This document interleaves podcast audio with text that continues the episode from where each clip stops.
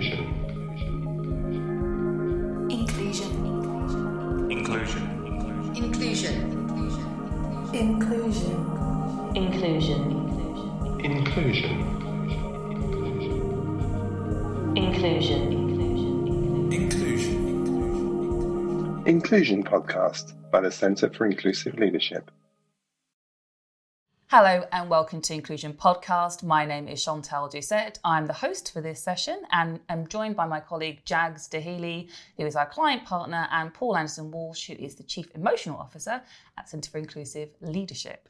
I want to have a conversation with you today about authenticity, um, which is something, it's a word that gets used quite a lot, right? We hear talk about authenticity. And I think maybe it feels slightly overused as a word.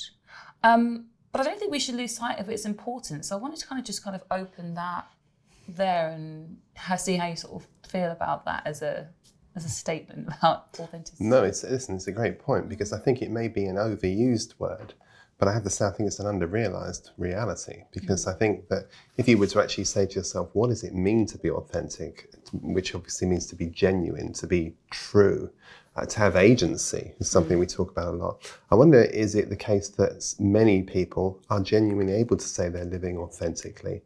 How many times, you know, have we had the conversation about that lovely quote from Thurman, who says that uh, each of us l- longs to hear the genuine inside of ourselves, uh, and when we hear it, we know it. Uh, but until such time, says Thurman, you're like someone on the end of strings that other people are pulling. And I think the reality for an awful lot of people, when it comes to this business about being authentic, Chantelle, is that they live a life on the end of strings that other people are pulling. And in our world, of course, where we deal with leadership, uh, they're pulling strings that other people are on the end of, and that's saying, you know, this is how you must live, this is how you must be. Uh, and I think it's a big, big subject. So for me, any, at any rate, I think that the reality is that life only actually has one question on the exam paper. That's it. It's a, it's a single question, and you've got your life to figure it out. And that is, who are you when you stop being who you think you are? Hmm. And for me, finding our way to authenticity, I think that's the I think that's the game right there. And if you can figure that out, you're good. Yeah, I mean, who are you? Who are you? When you stop being who you think you are.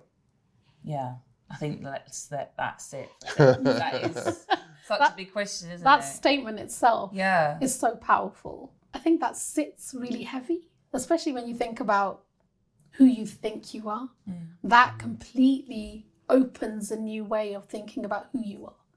Because you don't always look under the bonnet, right? You don't always look under what you feel, who you feel you are. For me, I think there's a lot of introspection needed. There's a lot of deep work needed, whether that's spiritual, whether that's psychological, mm. whether that's, you know, personal, mm. therapeutic. It all needs to be ripped apart to see who is there. We live in a world where we grab things that we love about other people and stick them to us in a way that we feel should be who other people would want who would want to see us as. Whereas and who we would like to portray. But is that truly who we are? Is that mask we slip on? Yeah, that mask, and and I think there is something actually about you know we we when we're born when we come in we actually know who we are, mm-hmm. and then there's a we're kind of separated from that, and then we come back to Yeah. remembering. Mm. Is that metanoia, isn't it? Is that? Yeah, is I that think kind of I yeah, think that's interesting. Uh, and, and it's an interesting idea, isn't it? Because it's hyphenated, isn't it? It's remembering. Mm. It's literally to being kind of taken back to where you were. And interesting that metanoia is about the idea of repentance, and that's about a kind of turning around in the seat of your consciousness, which is an interesting idea. I, I- think this is a, a big piece because I think, to your point about when you come in, is right because I think that we all enter into the world original, but I think most of us leave it as copies, right? And frankly, imitations of other people. Mm. And I think that becomes the problem that we, we there is a somebody once said there are two types of people in this world. A person who lives the life they don't have and a mm. person who has a life they don't live. And I think the problem is that many of us are in that second space. Mm. But why is that? It's to your point, Jagz. It's because um, we live and behave and assume the persona that we think we should have, right? Howard Thurman said, he said that every one of us longs to hear the sound of the genuine inside of ourselves. Thurman said, when you hear it, you know it and you recognize it. But until that time, Thurman said, we're like people that live on the end of strings that other people pull. And for me, what makes that interesting is that I think that our listeners are certainly, many of us, are going to be on the end of strings that other people are pulling. Mm. But an awful lot of them are going to be pulling strings that other people are on the end of. And you should do this and you should be like that. And so we have this very, you know, conditional thing. And as we know, in the heart of inclusion is this notion of belonging, and we all want to belong. Mm. So we'll play the game and I'll be who you want me to be at the expense of my authentic self. I mean, that must show up directly in corporate world. Absolutely. Carbon copies. A hundred percent. A hundred percent. I remember um, years ago I used to run a, a performing arts school. Let me just clarify something by saying I didn't do anything to do with the performing arts. it was just my school, and I used to teach the identity class. Um, but what was interesting about that, I remember the first group of students that we had in there. We did a morning with them about you know your origin story, what brought you here, and there was about a dozen of the students in there, and each of them told a story, and they began like this. Um, I used to be an accountant. I was a solicitor. I was this, and they all chose the. They were all talking about these professions that they'd escaped from, and the and I say escaped mm. because they were wearing the the armor, the clothes that their parents had mm-hmm. assumed for them. You know, you come from a good Asian family, so you need to be a doctor. You've come from this environment. You need to be one of those. And so, you know how I mean? And, and, and that projection as to who you are and what your future is going to be. Yeah. And it was really very interesting to see what happened. That actually the the actuary is a ballet dancer, and you can go and see him now in the in the Royal Court. He's he and and whenever I see him on stage, it just makes my heart sing. I remember seeing him in The King and I. I just wanted to cry watching him there because I thought he's being who he is. Yeah, and it shines through. Absolutely. And by the way, when you're being who you are, it's not work, right? because that's the problem. We're, we're so wound and focused on this idea that we've been given that you have to be this and have one of those and go to one of those and do one of those. And so we've got this real problem that we think, which is why I think it's overused but underrealized, that what we do defines who we are. But that's not right. Who we are defines what we do. But if I don't know who I am, what am I supposed to do? Yeah, no, absolutely. And I think, you know, going on on that, you know, pulling that thread a little bit in terms of the corporate space, um, you know, and how people can be on the end of others, you know, on the Yeah. strings. Yeah. yeah, yeah, Thurman's point, yeah. Um, you know, what why do we think, you know, authenticity is really important, you know, in the workspace? Why do you think it's important? I think for me, when we when we start with that, even when you talk about the strings, we're not just talking about one layer of strings. There's multiple. People are in hierarchical structures where other people are pulling strings of theirs that are three layers up. Yeah, that's exactly right. and that's that's yeah. where that's where that piece comes into is mm. finding out who you are to be able to step into your authentic light, to then unmask yourself, to be the leader who you truly are. a, nice. And I think that that core piece of unmasking, and I use that in the first reference, is mm. Is because that's exactly what we need to do. There's layers upon layers of conditioning on us. And in a workplace, that is the space where we are mostly living our lives. And if we're in there most of our time, how are we going to be in a space where we're pulling on a mask, using so much energy every day, putting this mask back on, wearing things, being who we're uncomfortable being, where every time we leave work, we unmask, we undo everything and walk out as our true authentic selves. Sure. So, yeah. It's exhausting, isn't it? Mhm. I think I think that's the word I would use. Exhausting. So really, I was just tired listening to your point because I was thinking that is exhausting. Thank and you. no, the- sorry, I was exhilarated by the point. You appreciate, um, but no, You it, make the point well. I it was beautifully Yeah. made. It was beautifully made. Um, but I think that what, what's interesting about that, though, Jagz, is the idea that when you when you think about that, then to Chantelle's question about why is it important in corporate life, it's important because if you want to talk about interpersonal relationships, let's suppose that you and I are playing the mask game, right? So we meet each other, and you figure out that uh, this is who Paul would like me to be in order to work here, and I think this is who I'd like you to be here in order for me to give you a job here. So we've kind of had that little game going on. The problem is that if we are in relationship and I'm not being myself and you're not being yourself, who actually am I having a relationship with? Because it's the whole thing is constructed on the premise of the full self. It's not. There's nothing authentic about it, uh, and it's no surprise, right? And I love the point you made about when you leave the office, you feel exhausted. We've got a client that asks a, you know who I'm talking about, that asks a really nice question. Their DNI team got a brilliant question they ask, and it's this. If a family member came to work, would they recognize you? And I love that because it's such a great point, right? Yeah. Because are you someone completely different? And it's fascinating, you know, because of this inauthenticity, you've got, you can be one person between five and nine, and someone completely different oh. between, you know, nine Five and and five, nine. nine and five, nine to five. Sorry, I was. What hours do you work? Well, this is when I put my time. in, you know, I do my work. Like 5 a.m. to 5 p.m. Let's do that again. Between nine and five, and then somebody else between five and nine. You know, literally, you can be two completely different people. And how do you? What happens if those two people meet each other? Yeah. Right. Mm. One, one of the things I remember as a child growing up, right, was when I was kind of discovering and having this whole voyage into my own ethnicity and figuring out who I was. My worst nightmare, having spent 10 years of my life being grown up as a white child and then coming into care and finding out I was black, the great dilemma for me would be if I met a black and a white friend simultaneously, because I was one person when I was with black people and one person with white people. But if they were ever to come together in the same space, I would not know what to do. I do, I do think for the for the audience, let's just you just said something that I think we should probably unpack a little bit. When you found out you were black, can you just 'cause that was, you just sort of said that really oh, like Oh, sorry. yes. yeah, no, Casually you said Oh, yeah. black, Didn't you blah. just? Did, you mean you didn't find that out? How did you know? How did you know? yeah, sorry, that was that does need a little bit context. I Context, though. think so.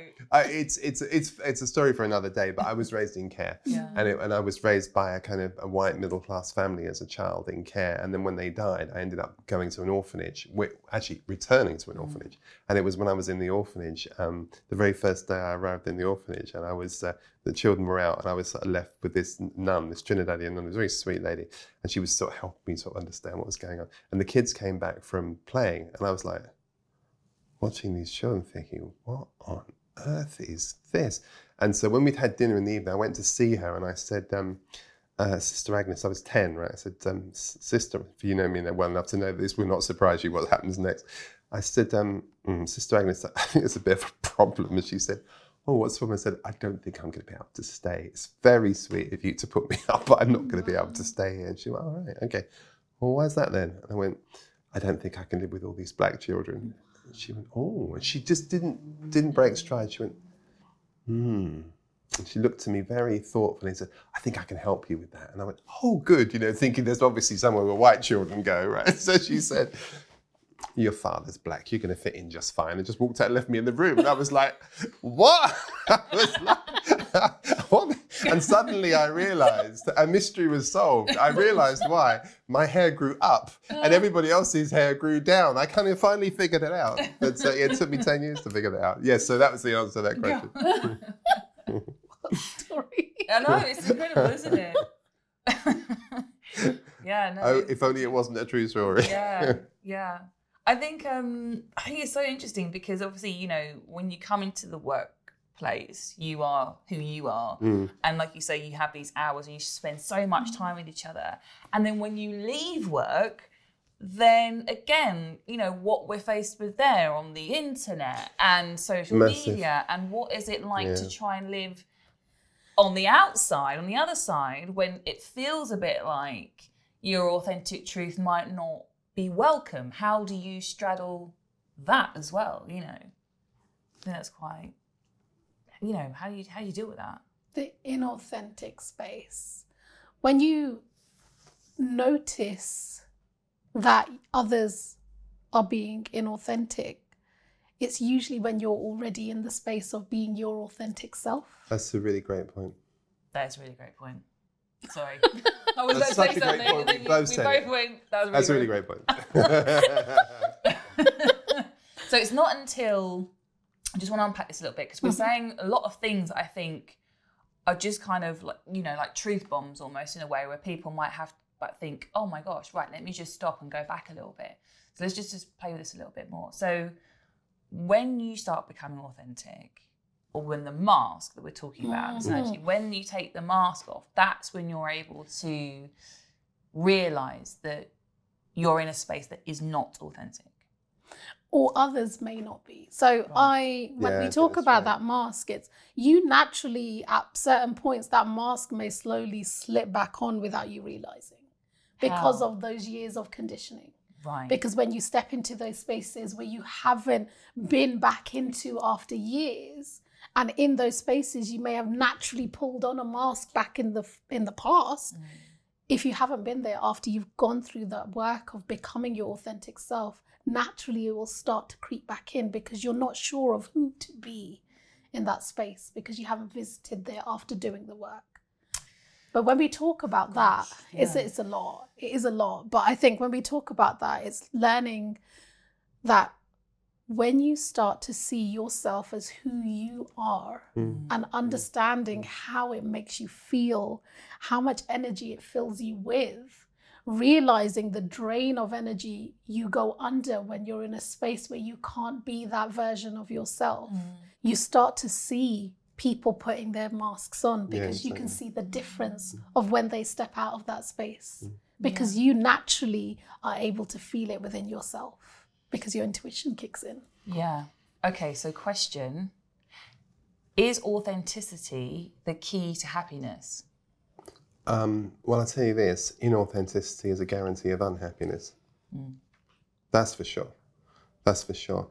And I think maybe there is an interesting thing to say on that, Chantelle, which is that I think we've made happiness a prize, we've made happiness a goal. But I think it's worth remembering that happiness is not the aim. In fact, I think authenticity delivers you from happiness. And uh, instead of delivering you from happiness, it brings you to a place of contentment. And I think the problem with happiness is happiness depends on happenings. So if I have good happenings, I am happy. Um, and so if I get a lot of likes on my Facebook page, I am happy.